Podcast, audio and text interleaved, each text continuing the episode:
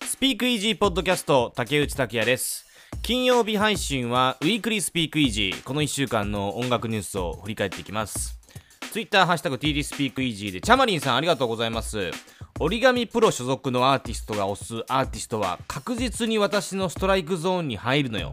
53シーブス。めちゃくちゃ好き。はい、つぶやいていただいております。そう、あのー、111回目、エピソード111とエピソード113は、折り紙プロダクションの所属アーティストへのインタビューをお送りしました。オーバルの慎吾鈴木さんとか、菅佐野さん、あとマイケル金子さん、ひろあきさんにインタビューをあのさせていただきまして、で、エピソード113、今週水曜日にリリースになったものでは、2 questions with 折り紙プロダクション、supported by Spice ということで、それぞれに今まで見たベストライブっていうのと今最近聴いてる曲おすすめをこう教えてもらったんですね。でこの53シーブスチャマリンさんが言ってるのは菅佐野さんが選んでくれた曲でこれいいですよね。おしゃれソングですよね。もう折り紙プロらしい菅佐野らしいっていう感じがします。他にもひろあきさんが選んでくれたラッキーで、えー、慎吾鈴木さんが選んでくれたキーファーあとマイケル金子さんのエドボー。これ全部いいですよね。ねえちょっとねああのね菅佐野さんはこのインタビューの中でも結構そういうお話をしてたんですけど自分で独自でプレイリストっていうのを作ってらっしゃるんですね。菅佐のフレイバーっていうのかな？あの Spotify で検索すると出てくるんですけどこれがまたむちゃくちゃいいんですよ。知らないアーティストばっかりで53シーブスとかも、まあ、そこに過去に入れていたりしてこれぜひおすすめなんでチャマリンさん聞いてみてください。メッセージありがとうございます。で Twitter 吉田小鶴さん。TT 独自のチャート集計するの大変そう。手動？アナログな感じで点数つけてるのかな？そうアナログなんですよ。全部僕が気にしている各国のチャートをあの1つずつ点数をつけていってあここは1点2点それ全部足すっていう10個ぐらい、はい、あの3 4 0分1回にかかりますね、えー、吉田小津さんメッセージありがとうございます。いろんなつぶやきも TD スピークイージーでハッシュタグでいただきながらスピークイージーポッドキャストと連携しているスピークイージーウェブもご覧いただきながら楽しんでください。ではこの1週間の海外ポップミュージックニュースについていろいろと話していきます。まあ今週はまず音楽の前にスポーツがねこの1週間暑かったですよねえっとユーロ、はい、ウィンブルドンコパアメリカ、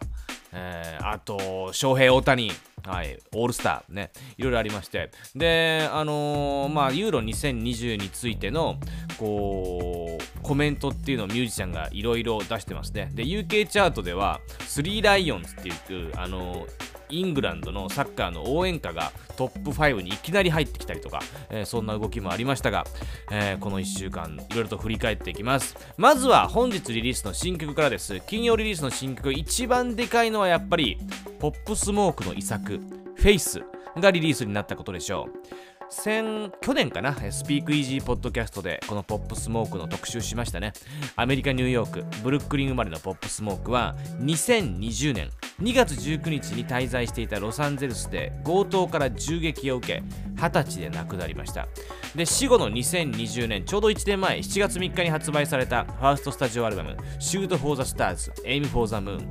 これが本当にねどでかいヒットになりましてアメリカイギリスでチャート1位を獲得してアメリカでは5週52週チャートイン。イギリスでも45週にわたり、えー、ランクインしたというですね。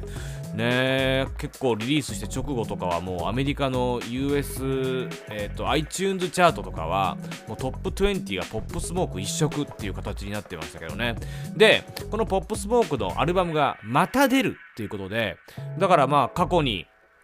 作っていた曲をまとめたものなのでしょう。で今週アルバムタイトルとトラックリストが発表になってリスターの間で騒がれていましたがついにリリースになりました。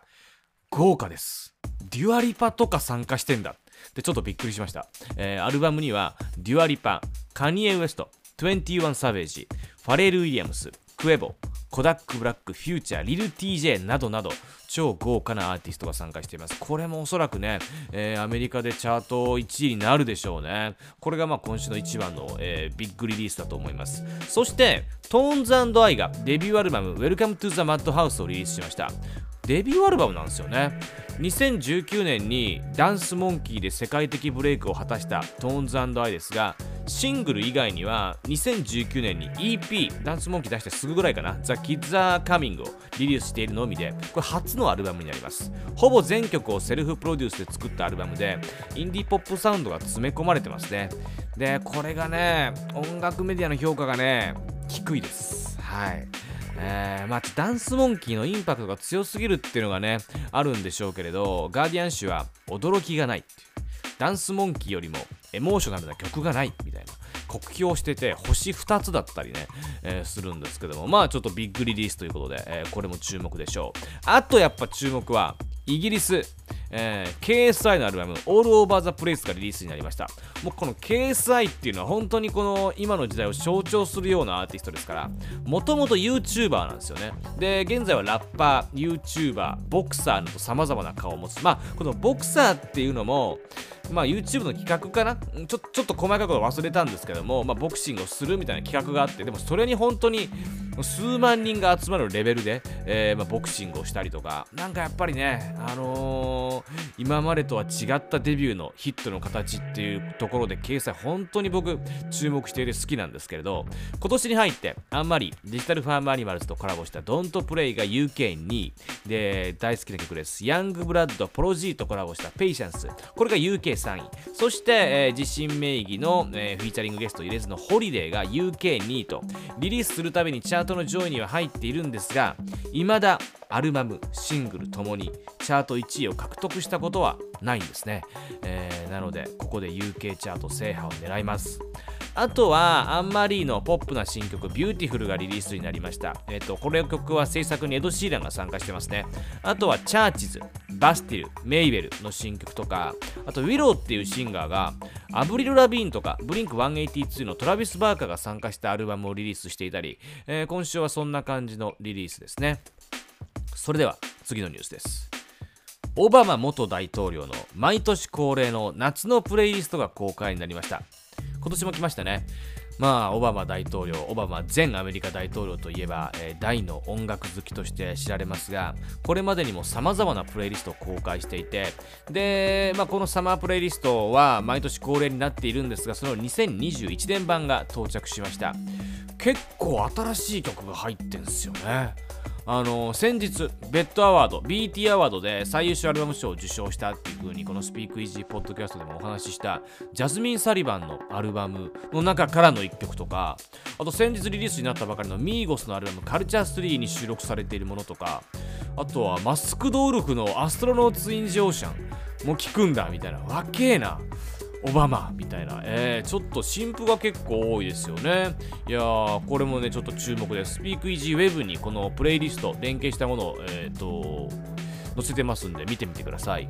で、アメリカ大統領つながりで次のニュースで、オリビア・ロドリゴが現地時間の7月14日にホワイトハウスを訪問して若い世代に新型コロナウイルス感染症のワクチン接種を促すキャンペーンに参加することを発表しましたまあ、2021年最初にはオリビア・ロドリゴはここまでのアーティストになると誰が予想したでしょうかね。若年層に向けてのキャンペーンに一番ふさわしいアーティストとしてホワイトハウスに招かれてるわけですからね。ジョーバイデンジョーバイデン大統領とアメリカ国立アレルギー感染症研究所所長のアンソニー・ファウチ博士に面会してでワクチン接種を呼びかける動画を撮影してホワイトハウスの公式 YouTube チャンネルでも公開されています、えー、ロイター通信の YouTube チャンネルではこのオリビア・ロドリゴのスピーチの様子まあほんと短いものですけども載ってますんでこれもスピークイージーウェブに載せておきますね。あそうだオリリビア・ロドリゴは今週また UKUS チャート1位にアルバムサワーがバックしてきたんですけどブラックピンクのロゼと一緒にディナーしてる姿っていうのも目撃されていてファンからはコラボも熱望されております。はい。続いてはこちらです。私これ気になっております。カニエ・ウエストとギャップのコラボライン。イージーギャップの国内先行予約が7月13日10時に特設サイトでスタートしました。ギャップってあのアパレルブランドのギャップですね。あのカニエとギャップは2020年6月にパートナーシップ契約を締結して数年に及ぶパートナーシップを結んでるんですね。だから単発の契約ではないですね。1回のコラボではなく、えー、数年に及ぶパートナーシップを締結してます。でアメリカでは今年6月にラウンドジャケットのなんかダウンジャケットみたいな形ですけどね。ラウンドジャケットっていうのかな。ブルーカカラーのプレオーダーが開始されてたんですが日本で予約販売されるのはそのブルーではなくてカニエ・ウエストがバレンシアガのショーで着用していたブラックになるようです。価格は2万6000円税込み。で2021年冬の発送予定だそうです。えー、他に気になるのはあちょっとこれ気になるんですけど9月に開催される中継イベント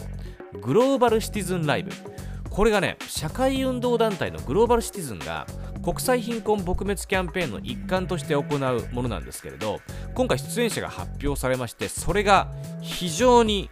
豪華異常に豪華ですね。今回その9月のイベントに発表されたアーティストは BTS ビリー・アイリッシュドージャ・キャットショーン・メンデスウィークエンドエド・シーラングリーンデイコールドプレイコールドプレイデュラン・デュランヒュー・ジャックマンなどなど。これはグラストンベリーでもここまでのラインナップは無理じゃないですかね。こちらでもこちらも超えてきそうなねなんか本当にワールド紅白歌合戦ぐらいのレベルですけど、異常に豪華です。で、これ9月25日に ABC、あとは BBC、あと YouTube チャンネルなどで24時間生中継されるようで、6大陸で撮影されたライブとイベントで構成されるそうです。多分この秋に向かってどんどんどんどん情報が出てきて、日本でも話題になってくるでしょう。 Global Citizen Live。ちょっと注目ですね。あとは、ショートで、スピークイージーウェブに、あのー、リンクを載せており、載せてます。ショートニュースで、まあ、例えばリアーナとエイサップロッキーがニューヨークでミュージックビデオ撮影、まあ、ショートにしては結構でかいんですけどね、えー、リアーナ名義の新曲だったら結構びっくりですが、あとはザ・キッド・ラロイのミックステープが7月23日にリリース、来週リリースとかね、えー、コロンビアのシンガー、カミーロとショーン・メンデスのコラボなどなど、いろいろ載せてます。スピークイージーウェブもご覧ください。それでは、ウィークリースピークイージー、スピークイージーポッドキャスト、竹内拓也でした。